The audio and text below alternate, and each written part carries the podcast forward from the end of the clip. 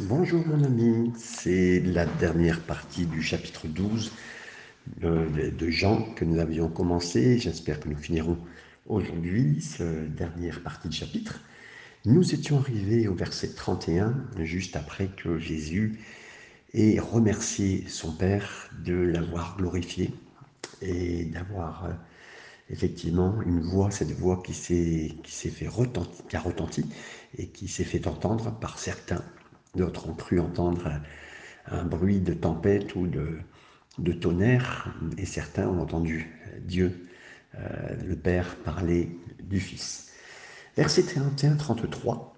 Maintenant a lieu le jugement de ce monde. Maintenant, le prince de ce monde sera jeté dehors, et moi, quand j'aurai été élevé de la terre, j'attirerai tous les hommes à moi.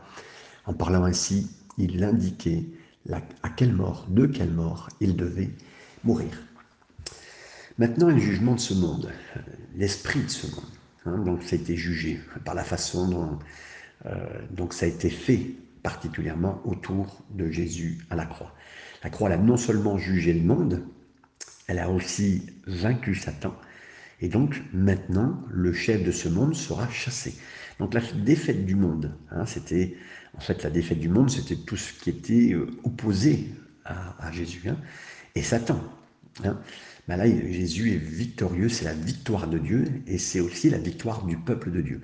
Euh, Jésus est le représentant de Dieu, mais en même temps le représentant des hommes vis-à-vis de cette situation et de la victoire qu'il va, qu'il va en tirer pour nous tous. On peut définir ce monde, cette génération, dans le sens de ce que euh, Jésus a parlé de la culture qui était en opposition à Jésus. Cette culture a un responsable, a un leader, hein, euh, celui qui se prend et qui est, on va dire de fait, euh, responsable, prince de ce monde, Satan, le grand adversaire de Dieu, comme on le lit dans Jean 14, 30, dans Jean 16, 11, dans 2 Corinthiens chapitre 4, et dans Éphésiens 2, 2, et dans Éphésiens 6, 12. Donc le prince de ce monde, ce n'est pas quelque chose de nouveau. De toute façon, à partir du moment où Adam et Ève ont péché, ils ont perdu quelque part le fait qu'ils étaient princes et princesses, entre guillemets, de cette terre et de la responsabilité qui va avec, euh, qui lui a été donnée. Donc maintenant, le chef de ce monde sera chassé. Satan, le grand adversaire, était en un sens chassé parce que Jésus a parce accompli la croix. Satan a été chassé de toute autorité légitime, même sur le peuple de Dieu. Mais le jugement des mondes sur Jésus, dirigé par ce, euh,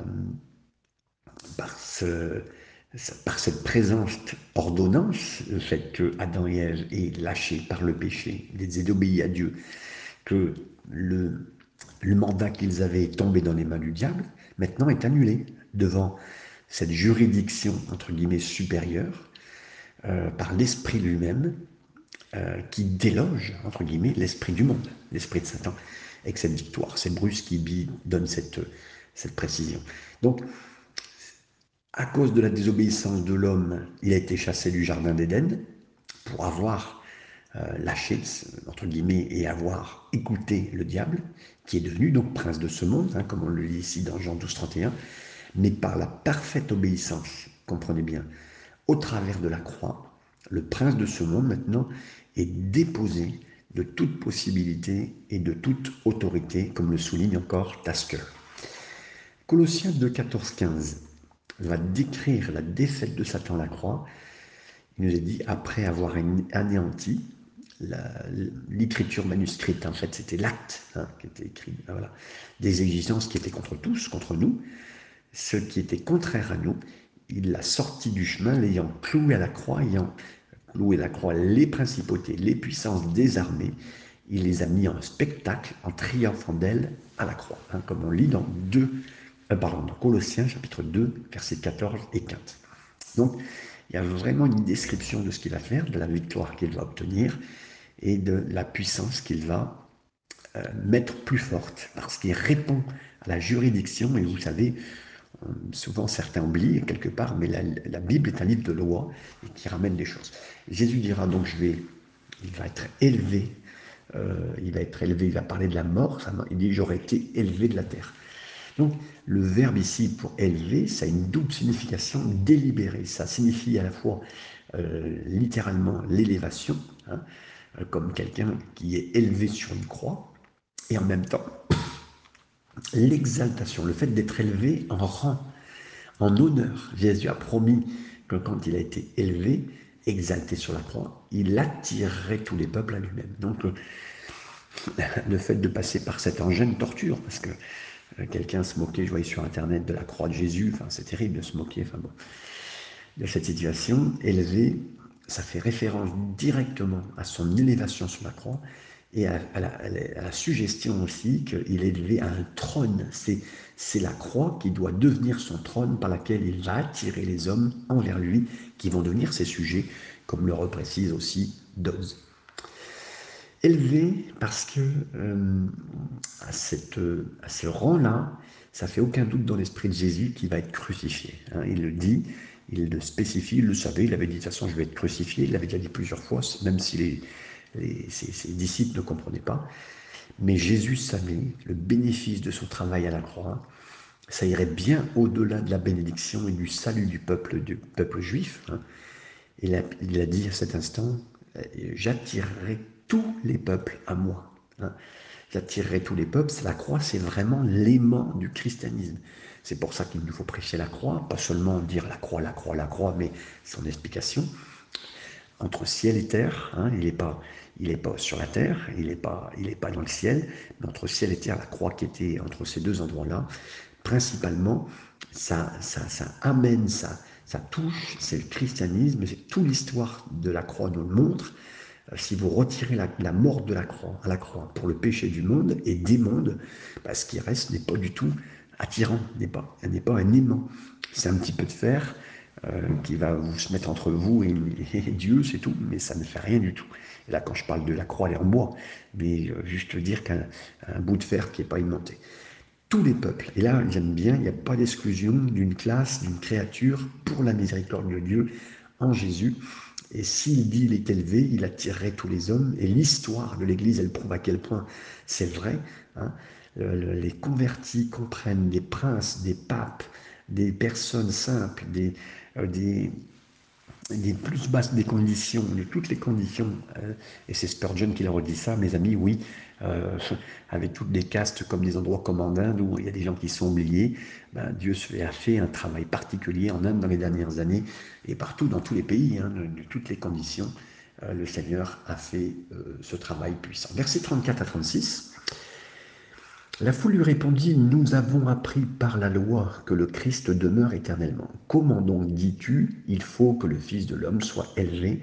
Qui est ce, qui est ce Fils de l'homme?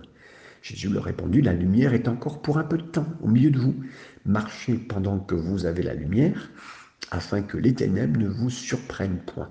Celui qui marche dans les ténèbres ne sait euh, où il va pendant que vous avez la lumière, croyez en la lumière, afin que vous soyez des enfants de lumière. Jésus dit ces choses, puis il s'en alla et se cacha loin d'eux. Donc, nous avons entendu la loi, hein, la loi que le Christ euh, restera pour toujours. Les gens, ils avaient reçu seulement les passages de la loi, l'Ancien Testament, hein, qui parlaient du triomphe du Messie, ils avaient bien compris un petit peu, hein. mais ils étaient incapables de mettre en exergue et en rapport ces passages qui parlait. Alors, il voulait parler de l'élévation, de l'exaltation, mais il ne mettait pas en rapport avec la souffrance. Et c'est ce que je peux aussi reprocher à l'époque. Les Juifs pensaient la même chose. Ils voulaient un Messie euh, interplanétaire euh, qui allait les aider comme sauveur, comme un super-héros aujourd'hui, un Marvel, un super-héros qu'on connaît. Mais ils ne voyaient pas sa souffrance. Ils ne la comprenaient pas, parce que Jésus allait souffrir. Et je dirais aujourd'hui, même l'évangile qu'on nous propose, euh, ne nous mentionne pas, on nous propose un, évangile améliorant, sauvant, mais on ne nous parle pas suffisamment de, du psaume 22, d'Ésaïe 53, en rapport avec nous-mêmes, en rapport avec Jésus. On veut vraiment l'exaltation, l'élévation du Christ, hein, du Messie avec nous, mais on ne parle pas suffisamment des souffrances et de ce que ça peut nous aider. Et heureusement, moi je remercie le Seigneur que les souffrances de Jésus ont été là. Et dans mes difficultés, j'ai trouvé ce passage, bien sûr. Et donc là, ils sont un merveilleux Jésus euh, qui pouvait être pour eux le Messie, le Fils de l'homme, mais pas dans la compréhension complète de quelqu'un qui est descendu sur la terre, qui a perdu, euh, qui, s'est dépouillé de toute chose et qui en même temps a vécu la souffrance. Donc il y avait plusieurs passages qui parlaient vraiment de la perpétuité de son règne. Ésaïe 9, Ézéchiel 37, 25, Daniel 7, 14, mais il confondait euh, en amenant une conclusion que, le Messie ne pouvait pas mourir, que l'Écriture avait dit que son trône serait éternel, qu'il régnerait éternellement pour eux, donc c'était euh, vraiment pas possible. Donc cette foule a accueilli avec enthousiasme un conquérant politique, mais il ne voulait pas considérer sa mort avec ce sacrifice. Il ne s'alignait pas sur l'idée qu'un Messie devait être souffrant. Et quand il reparle de Fils de l'homme, hein, bien sûr, il dit le Fils de l'homme, c'est un titre suggestif du Messie, qui donne la parole de Dieu, mais qui définit sa signification de qui il était, et qui est en même temps identique au Messie. Fils de l'homme, parce qu'il nous comprend, parce que euh, Fils de Dieu, mais Fils de l'homme dans sa compréhension, dans son humanité, et qui est identique au Messie. Mais eux, ils voulaient un Messie, ils voulaient la valeur, ils voulaient le, le titre, l'autorité, et sa, son excellence et sa puissance. Donc il dit, voilà, pour un peu de temps, la lumière est avec vous, alors que vous avez la lumière, croyez dans la lumière. Hein. Jésus leur assure qu'il est avec eux pour un peu de temps encore. La lumière et son ministère terrestre est, éclaire, et va encore éclairer plus jusqu'à la croix. Et on devait croire que Jésus, pendant qu'il est là, c'est la lumière.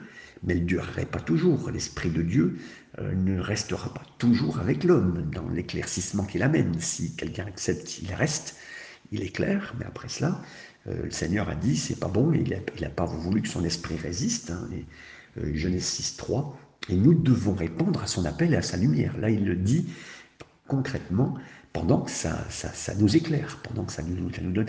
Et mes amis, si nous recevons aujourd'hui les vérités du Seigneur, acceptons-les, vivons-les, elles nous éclairent. C'est pour la vie, mais euh, c'est pour la, vitalité actuelle qu'on reçoit de cela. Mais si on la refuse, on perd. Fils de lumière, on peut l'être. Hein. C'est encore une fois un idiome sémitique, c'est-à-dire qui correspond au peuple juif, des hommes qui possèdent des caractéristiques de ce que dit leur père. Hein. Et notre idiome à nous, c'est de devenir des hommes, des enfants de lumière, de leur expression hein, d'un homme d'intégrité. Jésus était quelqu'un d'intègre, de droit, de réel qui mettait la lumière. Nous devenons des hommes et des femmes d'intégrité. Versets 37 à 41. Malgré tant de miracles qu'il avait fait en leur présence, ils ne croyaient pas en lui, afin que s'accomplisse la parole qu'Ésaïe le prophète a prononcée, Seigneur qui a cru à notre prédication et à qui le bras du Seigneur a-t-il été révélé?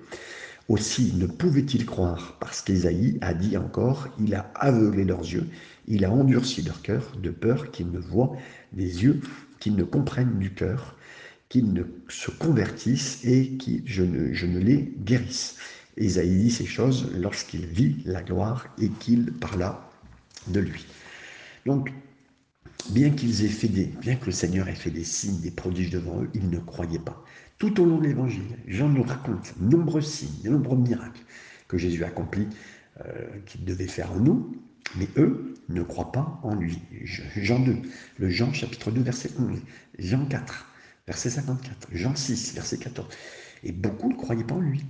Euh, là, on utilise deux citations d'Ésaïe, Ésaïe 53, 1 et Isaïe 6, verset 9 à 10, et Jean explique que c'est ce qui était prophétisé. Et là, il rappelle, bien sûr, que vous savez que la Bible ne redit pas le verset précisément comme nous les connaissons, parce que les chapitres et les annotations de versets, on sait les hommes qui l'ont rajouté. Mais on sait que c'est ces versets-là, puisqu'on les retrouve. Et donc, après des siècles d'histoire chrétienne, au cours desquels l'Église a été presque exclusivement faite euh, de non-juifs, des gentils, on est venu à accepter qu'il est tout à fait normal qu'il y ait très peu de juifs. Hein. Hein, c'est ce que les hommes pensent. Mais ce n'était pas la façon dont il semblait aux hommes du Nouveau Testament. Nous, on croit, en effet, il y a très peu de juifs chrétiens croyants aujourd'hui, mais il dit, ne croyez pas en lui, hein, c'est ce que Jésus a dit, mais dans la, recherche de Dieu, Dieu cherche les juifs, il veut qu'ils soient sauvés encore, et il en sauvera jusqu'à la fin des temps, euh, tant qu'il peut les sauver, et puis dans la fin des temps, ça sera les derniers concernés parce que le Seigneur veut sauver vraiment ce pays. Alors, à qui le bras de l'Éternel a été révélé En citant Isaïe 53, Jean souligne que si quelqu'un croit, hein, c'est parce que Dieu lui a révélé. Lui-même, euh, ce Dieu s'est révélé lui-même d'abord et sa vérité pour eux. Jésus s'est révélé par eux et par des nombreux signes et par son enseignement, il a révélé, hein, c'est vraiment une révélation. Euh, mes amis, tout le monde n'a pas entendu les paroles de Jésus. Tout le monde n'entend pas une prédication, un sermon. Tout le monde n'est pas. Euh, il y a des pays où même le christianisme, ou Internet et ses sermons, voilà, on n'est pas nécessairement tout automatiquement touché. Et cette révélation, personne ne l'a. Donc, pour ceux qui l'ont entendu et qui ne voulaient pas commencer à croire, ben, Dieu les a aveuglés, leurs yeux, il a endurci leur cœur. Il cite là Isaïe 6, 9 à 10, parce que j'en souligne que l'incrédulité, parce que Dieu a pourtant agi, eh ben, devient un jugement sur eux, parce qu'ils ont refusé de voir sa vérité, de se tourner vers lui. Et Dieu renforcerait même leur décision, hein, c'est souvent ça, c'est un renforcement de la décision, hein, que ce soit contre Jésus ou contre Dieu lui-même, euh, à la lumière de ce principe, on sait que ceux qui ne croient pas, ben, comme les, il est décrit, ben, ils sont endurcis. Hein. Donc quelqu'un qui ne commence pas à croire ben, s'endurcit jusqu'à temps qu'il soit qu'il ait un revirement dans sa situation, ou autrement, ben, c'est toujours un endurcissement. Donc la prédication euh, a fait que ben, certains n'avaient pas cru, ils ne croyaient pas, et donc ils s'endurcissaient. Ça signifie qu'ils étaient aveuglés, mais l'aveuglement est plus prononcé encore, euh, s'ils ne donnent pas leur volonté, s'ils ne veulent pas avancer, ben, Dieu n'ira pas contre leur volonté. Voilà, Dieu n'ira pas. Et ces hommes ont choisi le mal. C'est leur propre choix délibéré, c'est leur propre choix de ne pas voir. Et ben, Dieu continue dans ce endroit-là et il continue ben, en les aveuglant. Ces choses qu'Ésaïe dit, avait dit hein, euh, quand il a vu sa gloire et qu'il a parlé contre lui. C'est la prophétie qui est enregistrée dans Ésaïe 6, hein, vous vous rappelez euh, quand il y a eu la mort du roi Osias, donc là il y a eu vraiment un ciel qui s'est ouvert pour lui, il a une révélation, euh, le roi Osias était très important euh, pour euh, Isaïe, c'était vraiment une référence spirituelle pour lui, à sa mort, je pense qu'il a été traumatisé, très très dur pour lui, hein, cet homme de Dieu qui était comme un pasteur aujourd'hui, son monde s'est écroulé, et mais là, Dieu était bon, il a vu le ciel ouvert, il a vu le ciel, Dieu lui a parlé, qui enverrai-je? Il a dit, ben, moi j'irai, et puis il a vu, bien sûr, le Seigneur l'aider, lui qui avait dit malheur, malheur à les premiers chapitres, un premier, deux, trois, quatre, cinq, si mes souvenirs sont bons, il avait dit malheur, malheur, malheur à tout le peuple juif. Là, il a commencé à dire malheur à moi maintenant. Et puis, il y a un ange qui est venu le bénir, lui faire du bien. Et après, la suite, il a tout vu ça. Il a vu la gloire de Dieu. Et puis, c'est aussi par là qu'il a parlé de ces juifs qui commençaient à ne pas croire, qui ne voulaient pas croire, et à qui le Seigneur a parlé. Il a dit, ben voilà, ils devront devenir incrédules, et en plus ils ne verront pas, ils ne croient pas la vérité. Versets 42 à 43, je continue.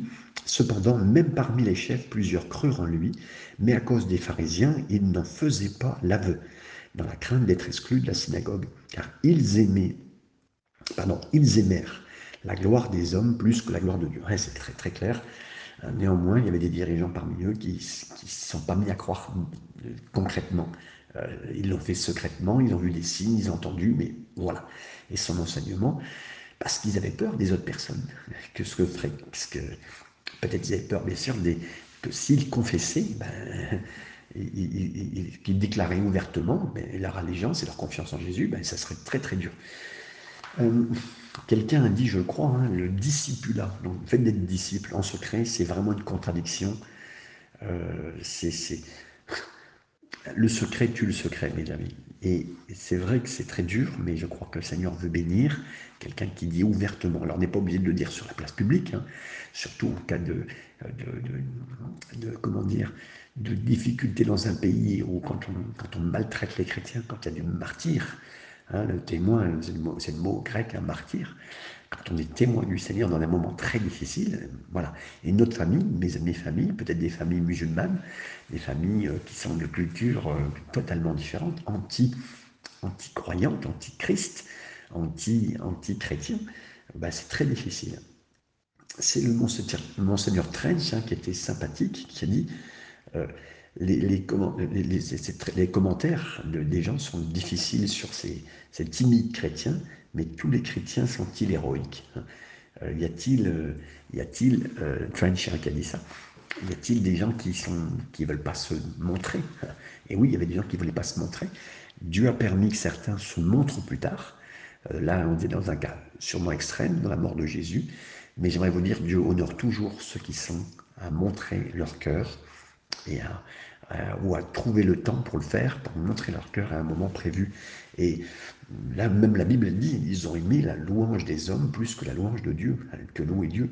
Et Jésus vient expliquer, même si quelqu'un le servirait, il recevrait l'honneur de Dieu. Il l'a dit dans Jean 12, 26. Pourtant, il y avait beaucoup qui aimaient l'honneur qui vient des hommes plus que la louange qui vient de Dieu. Et là, bien sûr, c'est un cas extrême hein, pour préciser, mais c'est un très important dans le ministère, qui que ce soit que vous soyez un chrétien. On veut aimer plus l'amour de Dieu on veut louer Dieu plus que d'être loué par les hommes. C'est d'une importance capitale. Versets 44 à 50. Or Jésus s'étant écrié, c'était écrié, celui qui croit en moi croit non pas en moi, mais en celui qui m'a envoyé, et celui qui me voit, voit celui qui m'a envoyé. Je suis venu comme une lumière dans le monde, afin que quiconque croit en moi ne demeure pas dans les ténèbres si quelqu'un entend mes paroles et les garde. Point, ce n'est pas moi qui les juge, mais je ne suis pas venu pour, non plus pour juger ce monde, mais pour sauver le monde. Voilà ce verset 50. Celui qui me rejette et qui ne me reçoit pas mes paroles à son juge, la parole que j'ai annoncée, c'est elle qui le jugera au dernier jour, car je n'ai point parlé de moi-même, mais le Père qui m'a envoyé m'a prescrit lui-même ce que je dois dire et annoncer. Et je sais que son commandement est la vie éternelle. C'est pourquoi les choses que je dis, je les dis comme le Père me les a dit. Me les a dites. Voilà. Donc là, on est vraiment vers la fin, on, est sur le, on lire les, les derniers versets. Donc puis Jésus a crié, il a dit, donc là c'est les derniers mots hein, dans l'évangile de Jean, euh, de Jésus en public. Et dans ce dernier discours à la multitude, Jésus souligne les thèmes de prédication précédentes que dans Jean il a donné, c'est-à-dire un rappel de son enseignement, un défi de décider pour lui, un avertissement pour ceux qui sont décidés aussi contre lui, et une promesse pour ceux qui sont décidés pour lui. Il crie. Hein. C'est pas euh, ça, ça, que son cri était persistant. C'est pas spécialement euh, très fort qu'il a crié, mais c'était quelque chose de persistant. En règle générale, notre Sauveur n'a pas souvent crié. Hein.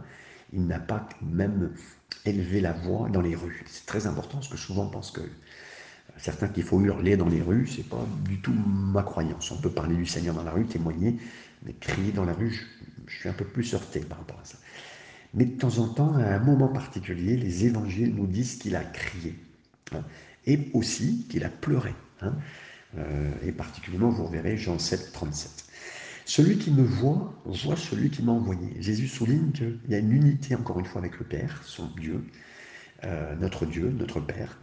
Et Jésus met en avant celui qui a foi. Foi en celui qui m'a envoyé. Hein. Celui qui a foi en, Jésus, ben, il a foi en celui qui a envoyé. Jésus encore, il, fait, il met non pas euh, mettre la foi en Jésus amène automatiquement un contact avec le Père, avec Dieu. Et là, il affirme encore une fois son unité. Et ceux qui allaient le crucifier, ça retrace bien, il affirme fortement, ceux qui vont, ils, le mettent dans les, mâchoires de la mort, ils le mettent là, ils vont le crucifier, mais ils font ça de la part de Dieu. Hein. il dit, je suis venu comme la lumière du monde. Jésus a souligné encore une fois sa propre vérité la véracité du besoin de l'homme et de la femme d'avoir besoin de Jésus, de suivre Jésus. Mais il dit pour l'instant, vous vivez encore dans les ténèbres. Et tant que vous suivez ce que vous suivez, vous êtes dans les ténèbres. Il dira, je ne suis pas venu pour juger le monde, mais pour sauver le monde. Il faut bien comprendre que l'incarnation de Jésus de base à l'origine, ce n'était pas nécessairement pour juger. Il n'y a pas besoin d'ajouter euh, ce jugement euh, sur l'humanité, sa divinité de présence, c'était un besoin surtout pour sauver l'humanité. Hein. les paroles que j'ai prononcées, euh, ça aura des conséquences maintenant inévitables de rejeter Jésus, ça l'apportera un jugement. Mais son dernier mot, encore une fois, ce n'a pas été de condamnation, mais encore un appel, une offre qu'il fait. Il fait un appel. Et les appels sont très importants, moi je le dis toujours en prédication un appel très fort, il faut être concret vis-à-vis de ce qu'on a mis sur notre, que Dieu a mis sur notre cœur en prédication. Il faut, et là, Jésus fait un appel encore une fois. Et il le fait jusqu'au bout, hein, mes amis. Il le fera à Judas, il le fera aux dernières personnes, aux derniers publics. Voilà, et, puis là, il dit, je n'ai pas parlé de ma propre autorité. Il souligne encore une fois sa dépendance avec, avec son Père, Père Céleste. Il souligne sa propre soumission à Dieu. Son autorité n'est pas liée à lui-même, mais lié à la soumission qu'il a à Dieu le Père. Voilà, ce que je devais dire, je l'ai dit. Le premier ici désigne la doctrine de son contenu, de ce qu'il a dit, et, de la mode, de la façon dont il a délivré, de façon absolue. Je devais parler. Voilà, c'était voilà, un message qui était là. Quand on l'a, ce message, on le donne. Et il va vous dire qu'il y a des prédications, il y a des paroles de Dieu. Quand on les reçoit, on doit les donner. C'est exactement ce que Jésus a dit. Dans tout ce chapitre, dans tout ce passage, c'était la dernière fois qu'il parlait en public. Mes amis, que Dieu vous bénisse et que vous receviez encore ces paroles en ces instants. Amen et Amen.